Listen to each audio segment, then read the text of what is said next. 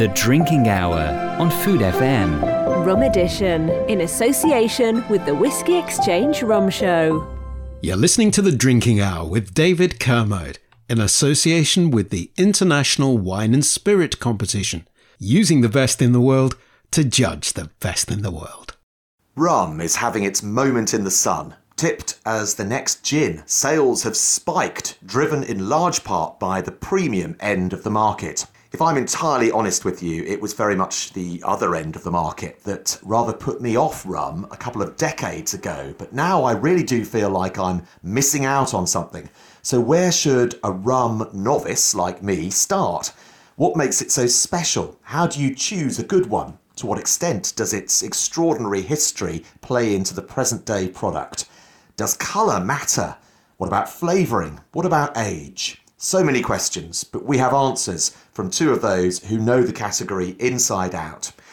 Dawn Davis, M W, buyer for the Whiskey Exchange, and Mitch Wilson, global brand ambassador for Black Tot Rum, both of whom are taking part in the Rum Show at the end of this month. More about that later and how you can take part. But first, Dawn and Mitch, thanks very much uh, indeed for joining us here on The Drinking Hour. Thank you Thank for having you. us.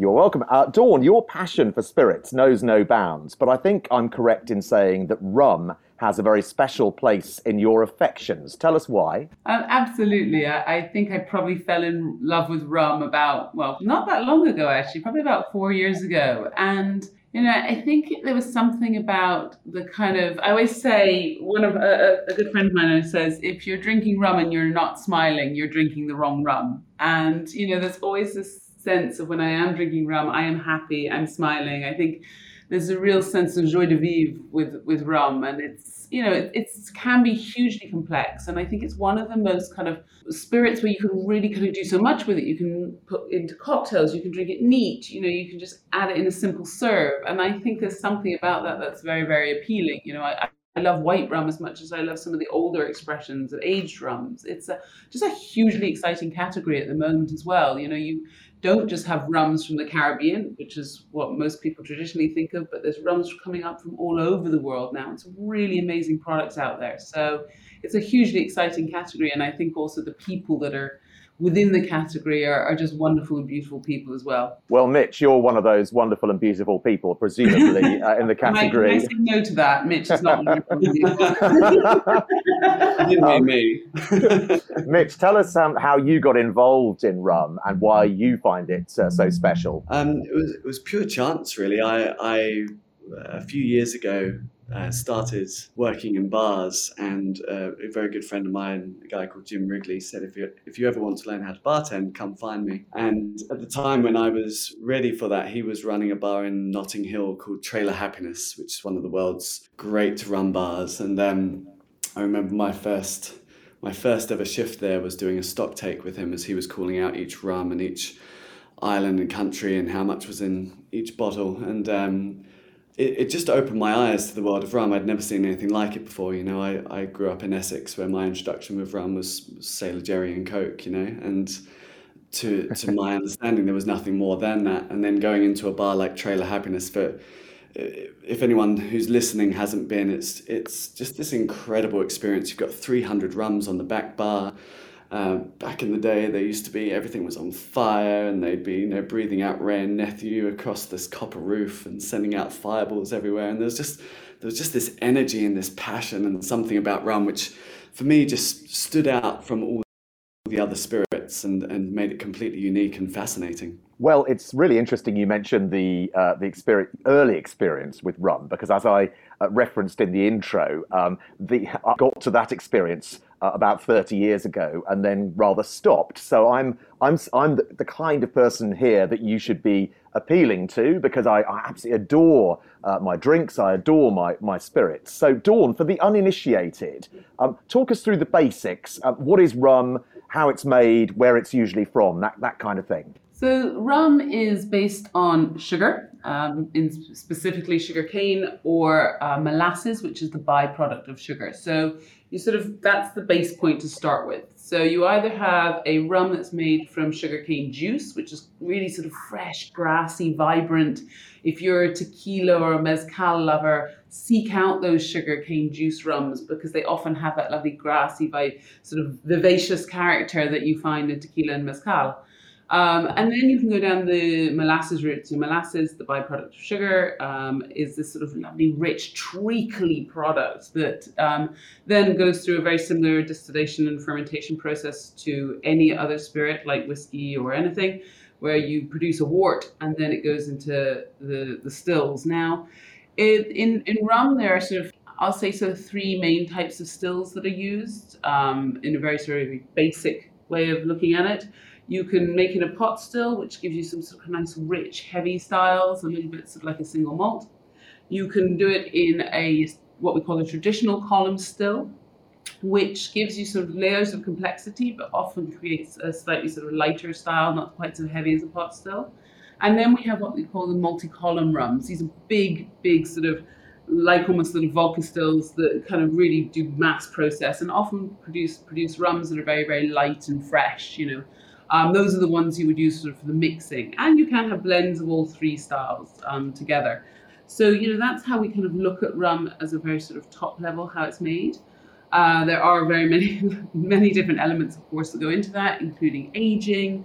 You know, if you look at somewhere like the Caribbean and you compare it to aging in, say, Scotland, in Scotland, you may lose sort of one to two percent to what we call the angels, where in the Caribbean, it could be anywhere between five to even as high as sort of, well, I mean, some of the sort of more tropical countries in the world, up to sort of ten, twelve percent. So, you know, that's all disappearing, which is, I don't like to call it rapid aging because it's not, but it's changing the dynamic of the, the liquid in, in a faster way than you would do. And so if you have a rum that's, say, five years old, it can feel much older on the palate than, say, a whiskey that would be five years old.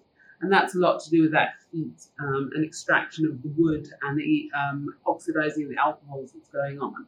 Now, the main sort of countries for rum, uh, of course, the Caribbean is the best known, um, Barbados being the birthplace of rum, unless you are a cachaça drinker, and then it's Brazil. Um, but that sort of seems to be the home of, of rum making. And of course, then you have your different islands all around the Caribbean and Latin America. Um, you have your agricole rums, which come mainly from the French um, colonized islands.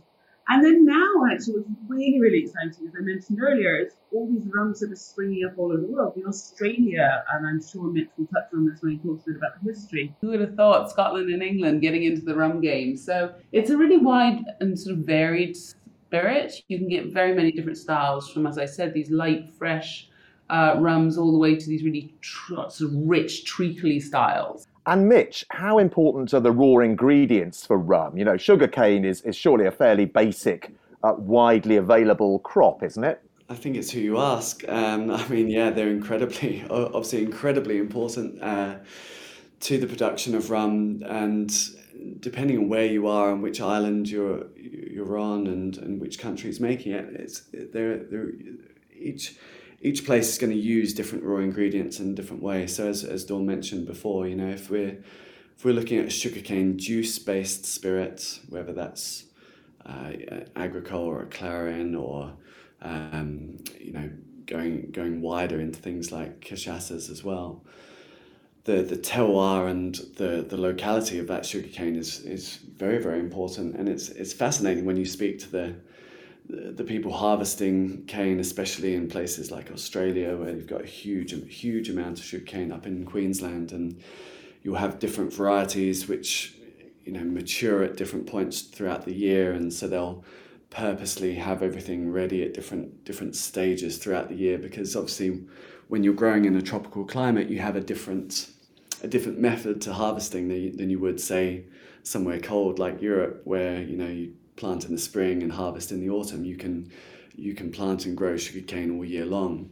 So so sugarcane juice and and cane especially. I mean, there's so many different strains and varieties, and uh, you know, different ones have been bred to be more resilient against certain bugs and viruses to, compared to other ones. Certain ones have higher yields. There's uh, there's really no end to what you can go into. So yeah, I, I guess on the face, it's it's. You know, it's a grass, it's, uh, you know, it's it can grow anywhere hot, but once you start getting into the into the details, the devil's in the details, you know, it's uh, there's, a, there's a lot going on there.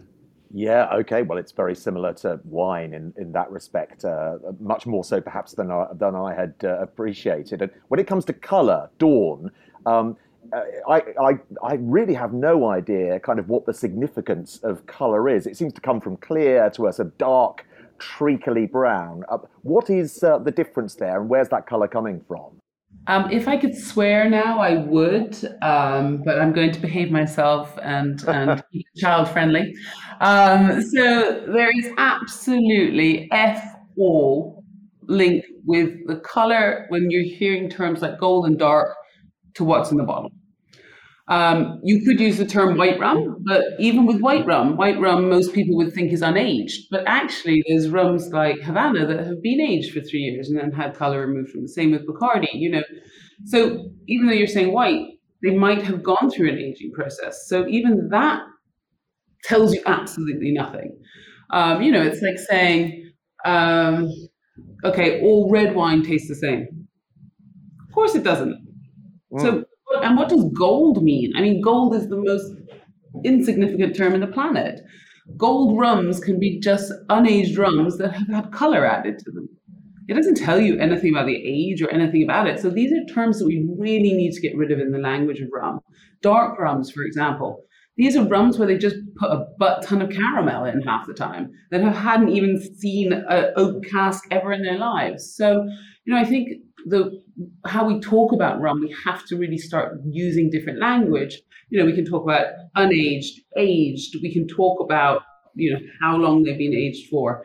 You know, for me, that's the sort of basis of it, saying, okay, these are rums are aged or they're unaged. They are sugarcane juice. They're molasses-based. You know, it could be around country, which I know Mitch um, feels is quite a sort of a strong thing to be talking about when we describe what, what characters of rums are coming from.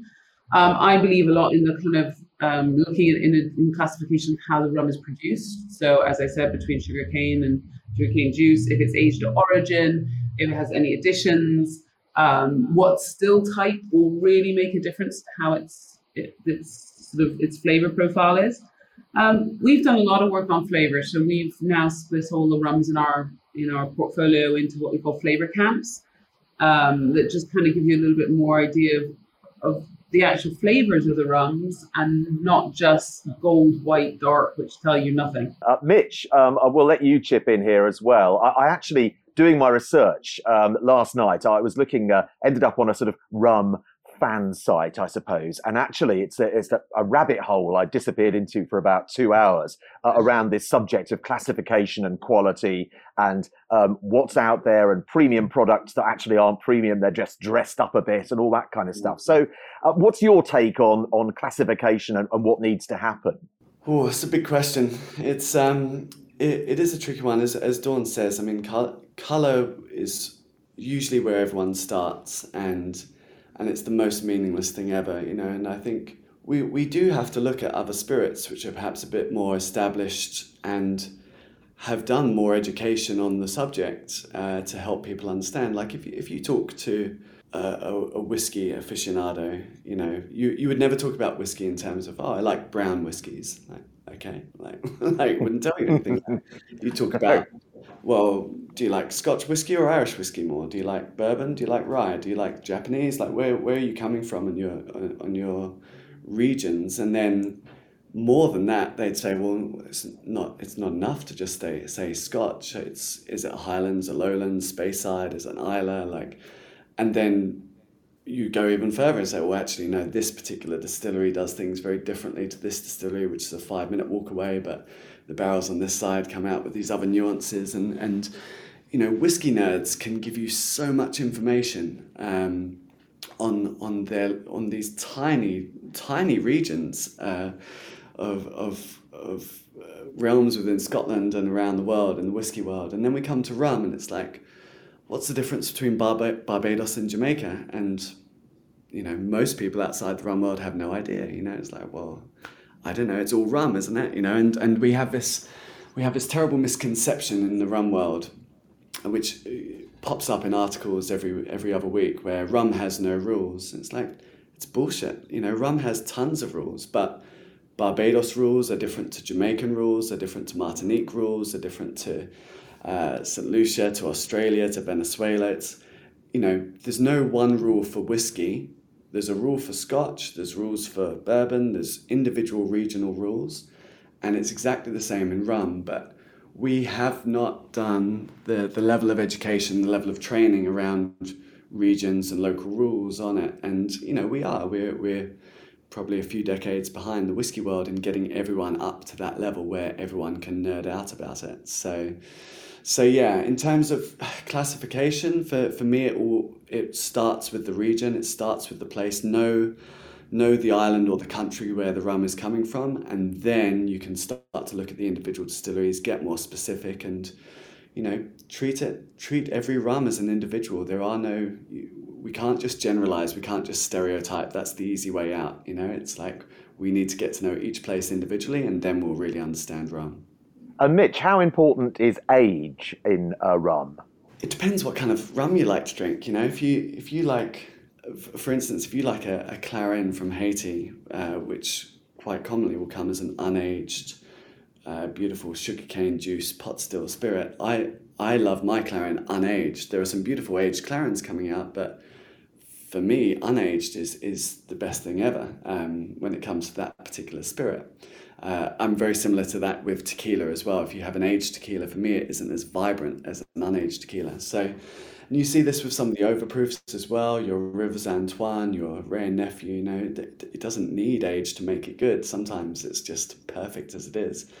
Um, on the other hand, sometimes you can put some rum in, into a barrel for a few years and you wait and something beautiful comes out the other end, and, and that can be a wonderful experience too. So, it really depends what you enjoy as a drinker, what you like, um, and then finding something that matches your your palate, your flavors, your style. Um, and then the other side to that question, I suppose, how important is age on a rum? Depends on the rum, because the, the, the numbers on the bottle can be misleading, so don't always take it at face value. You've got to do a little bit of research in the rum world, because, you know, we like to... We might like to make it a bit complicated for people, and uh, and yeah, it's not always a straightforward understanding if, if the age is exactly what you're being sold on the bottle. Right, so it's uh, what, an average age, is it then? Depends. Depends where you're coming from. There's a great new rule that's, uh, well, not, not so new anymore, but a rule in the E U that says if it doesn't say years on the bottle, then the number isn't the minimum age of of that rum. So if you see something it just says twelve or fifteen or twenty-three and you don't see a years next to it, then yes, chances are it's a not not even an average average age, just it's just really good marketing um to get people to pay more. But if it says years on the bottle and if it's from certain countries, um for instance, Barbados, Jamaica, it's for, if it's from a producer that, you know, and you, again, you have to do a little bit of homework, um, but if it says years on the bottle, then that will be the youngest age of the rum in the bottle. It might have older, just like with whiskey, you might blend twelve to fifteen years or or higher, but the youngest rum in the bottle has to has to be stated and say years on it. Okay, well, that, that's very helpful. Uh, Dawn, while I was in my rabbit hole, my special rum rabbit hole researching last night, um, there was a, a debate around um, the addition of sugar, glycerin syrups, things like that. Is that a, a an area of controversy as well? Huge. I mean, sugar is probably the most divisive thing, even though it's the thing that makes up rum. It's also one of the most divisive things within the rum world, the, you know, the geeks and everything. And there's a very sort of anti-sugar movement. Now, I'm of a belief that, you know, a consumer likes a style. So if, for example, you're a spiced rum fan or you like sort of flavored gins and you want to start getting into sort of more serious rums, you are going to start with the sweeter styles. You are going to start with the, the styles that have had sugar added. And I have absolutely no issue with that, as long as there is transparency for the consumer to know that something's been added. I'm much more anti kind of adding flavor and things like that, unless you call it a flavored rum. I think that's just not right. That's not good practice. But the addition of sugar, in the same way you would dosage champagne, in the same way you add sugar to, say, cognacs, you know, I don't see a problem, but I, as a consumer, want to know so that, say me, I, I don't particularly like a sweeter style of rum. I prefer drier styles. So I can then move away from that rum and say, okay, I'll try something else. But, you know, those rums do have a place. Um, they are the kind of rums that will bring the consumer through into the more serious rums. You know, when we grow up, we start drinking sweet things. We start our drinking journey drinking Red Bull and vodka because we don't like the taste of alcohol. We're used to sugar. Um, and then, you know, you you you you you sort of go on that journey and you start, say, drinking tea and coffee, and your palate adjusts and moves away from sort of less sugary drinks. So, you know, I think what a lot of these guys don't realize is if you want rum to be the next big thing, well, we have to accept these rums with sugar added to them. And there's absolutely nothing wrong with it, as long as it, one, is in tune with what the country is putting down in their laws, and two, that, you know, we have full transparency from the consumer side. So, you know, all these people that are saying, oh, it's all wrong, nah, nah, nah, nah, nah. Well, they're not ninety-nine percent of the consumer. So, you know, you have to educate people and bring them on a journey with you and take them from maybe those sweeter styles to these styles that are a little bit more complex and more interesting. But that's our job as rum lovers to do that. We shouldn't ever give people problems or say that they're not drinking the right thing because they like a style. You know, it, it, it's totally wrong. And I think that's something I'm very anti against in our in our rum world, that we do kind of have this snobbery around sugar. You, you can't. It's the same in wine. You know, if if you love a Pinot Grigio, well, you damn well love a Pinot Grigio. That, that, that's what you want to drink. I would never tell anyone not to. I would say maybe try something else because you might find something more interesting. But if that's what you like, that's what you like. Mitch is laughing now because he's like, you don't let me drink Pinot Grigio. good, good on you, Dawn. Yeah. Um, well, uh, we're going to talk uh, about the Rum Show because no doubt a lot of this is going to come up at the Rum Show, uh, I would have thought, uh, at the end of the month. But in the next part of the Drinking Hour, we're going to look at uh, the astonishing history of rum. That's coming up after some rum recommendations. But first, here's news of another Food F M programme you might love. Thank you, David. I'm Jenny Linford from Food F M, and I'm exploring the world of cheese, from brie to parmesan and everything in between. So after enjoying the Drinking Hour, why not listen to my series, A Slice of Cheese? You can find it on your podcast platform and food f m radio dot com. Now back to David and the Drinking Hour. The Drinking Hour on Food F M. Rum Edition, in association with the Whiskey Exchange Rum Show. You're listening to the Drinking Hour with David Kermode, in association with the International Wine and Spirit Competition, using the best in the world to judge the best in the world. As it's the Drinking Hour Rum Special, our I W S C medal winners are, unsurprisingly, dedicated to that particular spirit. These are winners from this year's competition, twenty twenty-one, the results of which were announced a week or so ago. This week, it's a rum deal. Mitch will be delighted to hear that we start with Black Tot fiftieth Anniversary Rum, awarded Gold Outstanding with ninety-eight points. The rum celebrates the fiftieth anniversary of Black Tot Day, the thirty-first of July nineteen seventy, when the Royal Navy issued its last rum ration. More on that very shortly. The judges said a playful composition of flavour characters opens with candied fruit, candy floss, lemon and pear drop hints. This gives way to classic rum elements of pineapple, melon and chilli spice. A deliciously fun rum with a serious side, and that's available at the whiskey exchange dot com. Next, a rum from Martinique, technically the southernmost A O P in France, for those who know their A O Ps. Trois Rivière Cuvée de L'Océan rum won a silver medal. The judge's tasting note says, fragrant, ethereal, herbaceous cane notes and a light palate with a charming sweetness that morphs into a dry finish. Mineral, minty, grassy, hay aromas and peppery, pungent, earthy notes too.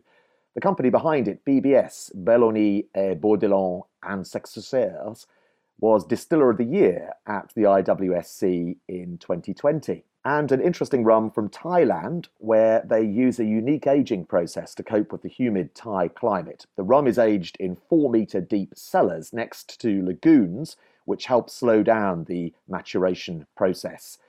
Friar Deep Matured Gold Rum from Sangsum Distillery won a silver medal, the judges saying, deliciously sweet notes of bitter almond, orange, rum and raisin, creamy dark chocolate, spiced fruit, lifted leather and menthol, and an excellent finish.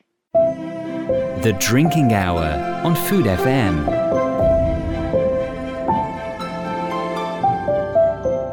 So this week's edition of The Drinking Hour is a rum special looking ahead to the Rum Show. And before we do that, we're going to talk about the incredible history of Uh, rum. It has, of course, uh, famously a long association uh, with the Royal Navy, which inspired the name Black Tot, of course, uh, Mitch. It seems slightly surreal that until the nineteen seventies, sailors had a daily ration of rum. How did that come about and what was the point of it? Well, I think it's, it's always important to look through the The, the perspective of the time period you're in, you know, because the, our relationship with booze nowadays is very, very different to what it would have been, you know, even a hundred years ago. I was um, I was at a bar last night having a Guinness, you know, and thinking about these old Guinness posters used to have, like how it's good for your health, good for, good for your baby, good for everything, you know. And it's uh, our whole relationship with booze over the years has, has changed considerably. And if you go back right to the early days of, of these men going on sailing ships and the first navies being formed, you know, four or five hundred years ago, water wasn't safe. You know, you couldn't just turn on a tap and get some nice clean water to take on your voyage or store it in a, a plastic container. You know, you put if you put water in a barrel, within two or three days it would be going off. There would be stuff growing in it. Uh, you know, that would be far more poisonous. So the the standard issue on a lot of these ships was to take, if you were coming from England, to take beer, because we were beer drinkers. And if you were Port, uh, Portuguese, you take port. If you were Spanish, you take sherry. If you were French, you take bloody everything, you know. But we we all took booze on ships, and it was a a, a, a liquid, a way of hydrating that would last much much longer uh, than any other type of liquid. Which, you know, water you had to pick up from port to port as you got in, and and you only had a couple of days of it. So so booze on ships wasn't a new thing at all. And then it was only when we really started going to the Caribbean, and you had all of the colonial powers going there, and and you know the the rise of all the empires out there, that was that was the time where rum became synonymous with the sea and synonymous with with the ships, you know, because we'd obviously drunk everything on the way there, and the question was, what are we dr- going to drink on the w- way back? So rum very quickly filled that void, and you know it, we we went through different stages with it. At the start, they At the start, it was very much your ship, your rules. So whatever whatever you de- decreed your crew could drink, that's what you get, gave them. Then from seventeen thirty-one, we decided to write down a Navy code book. And we said, uh, right, every sailor is entitled to either half a pint of overproof spirits per day or eight pints of beer. Now, obviously, I don't know if you've ever tried to sail the ships after half a pint of overproof or eight pints of beer, but it's pretty wild fun. So they quickly they quickly halved it and halved it again, and then they started watering down the rum, which became known as grog, and um, and this tradition just carried on for officially for two hundred thirty-nine years since they first wrote, wrote down that Navy code, and it was only, it was only when we got to nineteen seventy where they finally said, right, okay, maybe we should maybe we should kill off this rum ration every day. And to to put that into context, in nineteen fifty-eight, we invented nuclear submarines. And for twelve years, we've said, should we still give the people on nuclear submarines rum every day? And for twelve years, we said, we said yes, absolutely. It's tradition. You can't take our rum away. So when they finally did, they finally had a vote in Parliament on the twenty-eighth of July. Three days later, they gave out the last ever rum rations, and it became known as Black Tot Day. It was the death of the rum tot. And you know, very, very sad day for the sailors, because they'd lost, you know, part of their tradition. Oh, and we've been very lucky. Um, Mitch found this absolutely wonderful gentleman who was one of the kind of the, the guys giving out the, the tots. And he's been on most of the things that we've done um, around Black Tot. And you know, some of the stories he tells and, you know, his fondness for that time is, is just really amazing. And I think we've we've been totally um, totally blown away by how how interesting the, you know, there's people today that would have had this as a general thing, and it is very much a part of their working lives. Well, it's a miracle we weren't totally blown away by a nuclear submarine, frankly, yeah. uh, in the circumstances. But um, Mitch, Black Tot has made the most of its connections with Navy rum, with some of these special bottlings. And I was reading up on the, the little jars of old Navy rum that, that, that were still, certainly still knocking around uh, a while ago. Uh, tell us a bit more about those special bottlings. So... Really, Black Tot started with the actual Navy rum. And after nineteen seventy, after Black Tot Day, you know, they had a tremendous amount of rum to, to supply the whole Navy fleet. You know, at its peak, they had anywhere around four million gallons of Navy rum available to supply the whole fleet. So, you know, if that was a rum brand today, it'd be a pretty big brand. And um, after Black Tot Day happened, what they did was they put all of this rum into these stone ceramic jars, these flagons, which each held one imperial gallon or about four and a half litres of rum. And they just put them in a warehouse and they just left them there uh, for about twenty, twenty-four years. Uh, occasionally you'd see one pop up for, you know, a royal wedding or a state occasion, something like that. They'd pull out some flagons and serve them out. But otherwise it was just, just in storage. They didn't know what to do with it. And then nineteen ninety-four, Uh, a fencing company in Essex randomly brought, bought a load of flagons from them uh, and sold it on to, there was some wine companies in France that had a bit, there was a company in America that had some, and it, it just became this thing where private collectors and, and really ex-sailors who knew about this rum would seek out these flagons and get them get themselves a jar. And it wasn't until about two thousand seven, two thousand eight one of these sailors brought one of the flagons to our founder, Sukhinder Singh, um, and said, "Do you want to buy this jar of rum off me?" And Sukhinder said, "Sure." And then that sailor told a friend of his who brought two jars along and said, "Do you want to buy these flagons off me?" And he said, "Okay." And then they told another mate who brought ten flagons. And at that point, Sukhinder goes, "Right, okay, where are you getting this rum from? I need to know." Okay, because he hadn't even tried it at this point, you know, so... He cracked open this flagon and tasted it. I was like, "Oh my God, this is incredible. What is it?" And like spent the next couple of weeks going back to it, going back to it, trying it, tasting it, seeing what it did. And he couldn't believe that this was what the Navy used to drink. So he called up the Ministry of Defence. He called up all, all the people he could over here. They said, "No, we've already sold all the rum. It's dotted around the world." And he spent the next two years tra- tracking these flagons down where they'd ended up, buying them all in, uh, you know, any, any that he could that weren't with private collectors already, uh, brought them all together and then was like, "Right, well, we'd better we'd better put it in a bottle." So the first ever Black Tot, which we released in twenty ten, was Black Tot Last Consignment. And it's a it's a blend of these Navy rum flagons. Um, and what I love about it, what, what brought me to the brand was that, you know, this isn't a Navy rum or a version of Navy rum. Like, this is actually what they were drinking back in, you know, the nineteen sixties, nineteen fifties, you know, back in wow. the day. It's incredible to actually taste a piece of history, you know. So, um, so yeah, so that that is how our brand started. It started with that. And for, for ten years, we, we didn't really do much else. We just we just had that in a bottle. And that's anyone who knew about it or knew this old story about Navy rum would, would seek out a bottle. Um, and it's only in the last year or so where we've really decided to like, okay, this, because that rum's running out, you know, soon that won't be with us anymore. And, and it'll just be a story we tell people of when we used to drink it. And so we thought, right, let's let's get some new blends going that are a testament to this old rum uh, to keep the tradition alive, because otherwise it'll be, it'll be gone forever and, and not many people would get to hear this amazing story of Navy rum. It's incredible, and I had no idea. I kind of, until I was doing my homework, had always assumed that, that sailors just drank crap, actually, and it, very far from it. So it, it's it's uh, um, it's it's amazing.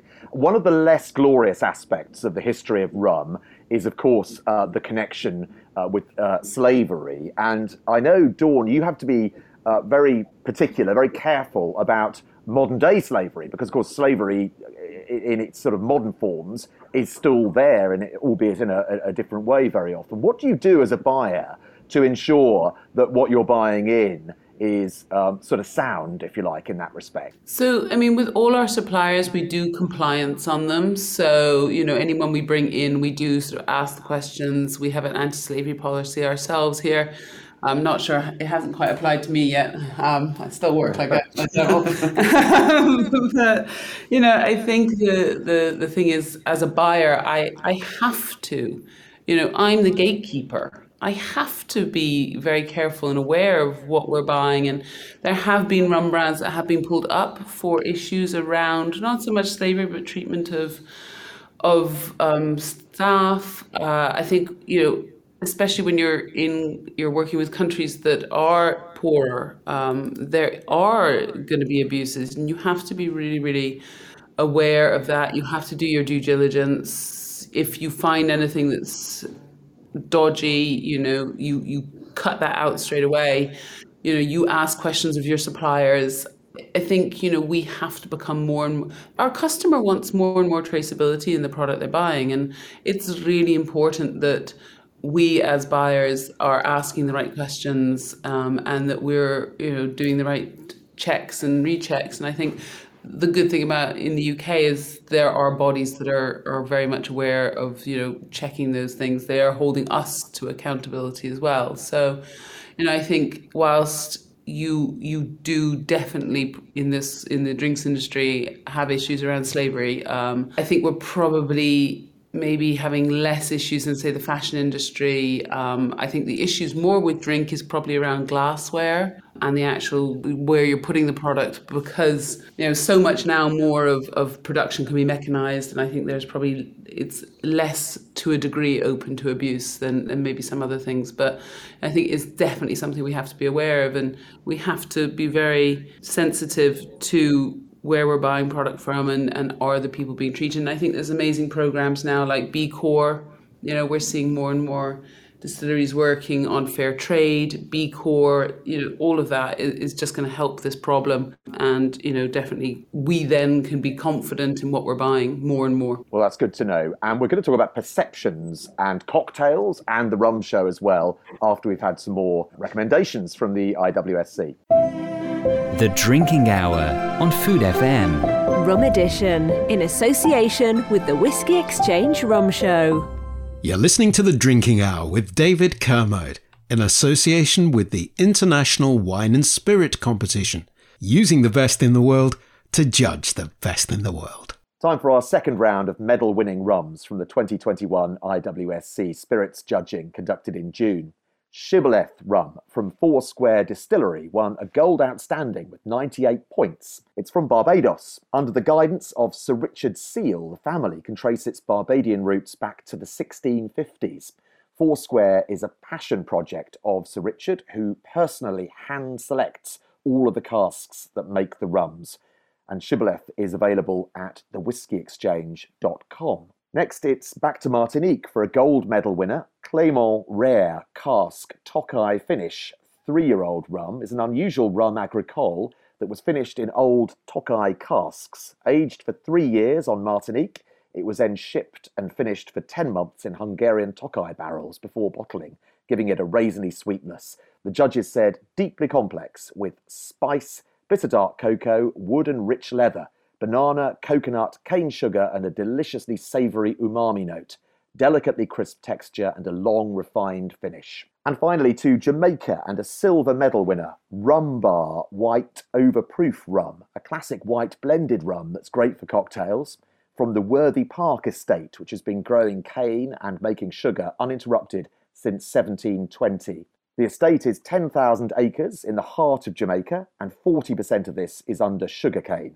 The judges said, nicely defined character with an elegant freshness and a perfect balance of molasses and tropical fruit. A hint of Parma violet caps off a rather delightful finish.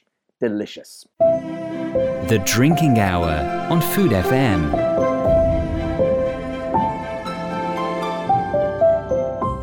So rum is being billed as the next big thing, the new gin, if you like. Uh, Dawn, um, is that true? Are you seeing this sort of phenomenal growth? Is it the, the new big thing, rum? Um, so, you know, everyone that knows me knows that gin is uh, something I have a slight an, uh, um, an, antip- antipathy, how am I saying that? Antipathy to? She hates it. So I am very, very, very much hoping that rum becomes the next gin. And actually, I don't want it to become the next gin. One of the talks we're doing for, for Rum Show is about that, and is about, you know, I don't want to see a load of flavored rums in the same way I see a load of flavored gins. And if anyone could see me now, I'm putting brackets around the word gin. Um, you know, I think gin's very much lost its sense of place. It's it's it's become something, you know, the definition of gin is it has to be, the predominant flavor has to be juniper. Now, there are so many, in brackets, gins out there that don't have that. Um, And I think, you know, for me, I get approached by gin brands all the time. It's, there's too many now. Um, and my fear is that we're going to see this happening with rum. I think, you know, where rum has a real opportunity is to talk to maybe the more kind of the brown spirit drinkers, potentially. You know, we're seeing a lot more whiskey people getting into rum, for example, a lot more cognac people really kind of transitioning to rum. So I think that there's this definite movement. I, I'm, I'm one hundred percent um, sure that rum is going to be the next big thing. I see it in my sales. Um, so to give you just an idea, um, last year we saw one hundred, I think it was about a, a seventy-three percent growth in volume on rum sales. Wow. And I think it was about a hundred and something on value, which for me, um, when I do, I do a lot of work on trends. If you see value outstripping volume, you know it's a really secure trend. Um, and I do believe it, but what I don't want to see is just a whole load of horrible flavored rummy things um, that shouldn't be called rums. Um, and, you know, people that are just making rum because they think it's going to be the next big thing. You know, we need real producers doing some really, really great product to ensure that this is a stable growth and not just a flash in the pan. Well, that's really interesting. It's clearly, you know, premium that's uh, driving it, which is good news uh, for you, Mitch, and, and your brand. In the time that you've been working uh, in rum, how have you seen perceptions of it change? That's a great question. I think um, I think most people's first reaction when they realise that there are good quality rums out there is just this surprise. You know, I I, I did a lot of tastings over the last year, uh, virtually for some of the whiskey clubs around the U K, and I, I always remember I came onto one of them a little bit early, and one of the guys w- w- was looking at these bottles of rum like he'd just seen like a meteorite drop out of space, you know, and, and he's like, shit, I forgot to buy any Coca-Cola. Like, can I drink these? Do I, what do I need to do? And I was like, how do you normally drink your whiskey? He's like, well, I have this fancy tasting glass and I, I do this and, and this is how I drink it. I'm like, you do exactly the same thing with rum. Like, if if you can't drink the rum by itself, then you're not drinking a good enough quality rum. You know, there's there's there's something in that where, you know, we probably all have had our first experience across any spirit category might have been something cheap and nasty. It might have been something out of our parents' cabinet. You know, um, it doesn't mean that's that's all there is out there. So I think the, the perception is changing. People are people are starting to realise, wow, there's some really, really good stuff out there. I think one of the things which I'm most excited to see is that producers are getting braver with some of their bottlings, and they're putting out, you know, some of the higher A B Vs or cask strengths or interesting maturations and finishes, which the whiskey world, again, has been doing for a little while now and, and, and has a head start on us. But we've we've very quickly started doing that. And of course, you know, the same people who love these bigger, more interesting, complex flavors are, are discovering this in rum now as well, and finding that rum not not only has that, but also this incredible variety of flavors to start with. You know, so it's a it's it's a very exciting world for people to get into, and um, and it's a good time to get into it because as as rum's perception is changing, you know, the value of rum is starting to go up, and the and the price of some of these bottlings are going up. But when you compare it to its equivalents in whiskey, it's still a fraction of the cost. It's a it's a wonderful time to build up your rum collection at home. And what about in cocktails? Um, are you approving of mixing it up with other things in cocktails? Just so you know, Mitch will blend everything. He blends wines together. He blends rums together. He blend... Mitch is the ultimate mixologist, uh, and I put that in brackets. just, yeah, I just, I just like to see what flavors will do. I'm, um, I, I think, I think one thing you'll find with the rum world and, and, and a lot of us is that, um, that, that is one thing which we have never taken on from, from other spirits. We, we've never been snooty about putting a good rum in a cocktail, and, and most of us discovered good rum through cocktails. Most of us went to a tiki bar or, or somewhere that's specialized in rum, and we had that first pina colada, or we had a, a really good daiquiri, or, or something that was actually made well, and we went, oh shit, okay, rum can be really good. So thankfully, I think we don't have that same uh, snobbery around putting good spirits in a cocktail, and, and quite often you'll see on these rum forums even, you know, people putting ridiculous rums at home in cocktails that a bar could never afford to do because you'd have to pay like a hundred pounds for the cocktail or something silly. But um, but people do it. People experiment with it and they have it, and and I think it's great. You know, I think the more ways we can get rum to people, whatever that vessel is, whether if you if you like things neat, great. If you like an old fashioned, try a rum old fashioned. If you like something else, like, rum will find a way. There's so many different ways to to enjoy it. Such a flexible spirit that, you know, you have uh, so many. I mean, even if we look at white rum, there are so many flavors in white rum that, you know, it's like cooking with great ingredients. You know, rum gives you that in cocktails, and, you know, I think that's what's so exciting about the rum category. Well, a rum old-fashioned sounds like a very good idea. Uh, the Rum Show is going virtual this year. Judging by the schedule on the website, there are no half measures. Um, Dawn, uh, tell us about this year's event. So this is our first uh, Rum Show. I've been wanting to do a Rum Show for uh, the last five years and just never kind of got around to doing it. I mean, we have four other four amazing shows: Whiskey Show, Old and Rare, Cognac Show, and Champagne Show. And it just felt like, with my passion for rum, Sukhinder's passion for rum, that we wanted to do a rum show. Um, and we we would have loved to do physical this year, but we were just a little bit nervous over timings because it's the end of July. And we, you know, and we said, look, we'll go virtual this year. We have just looked at the site for our physical show next year, so really excited about that.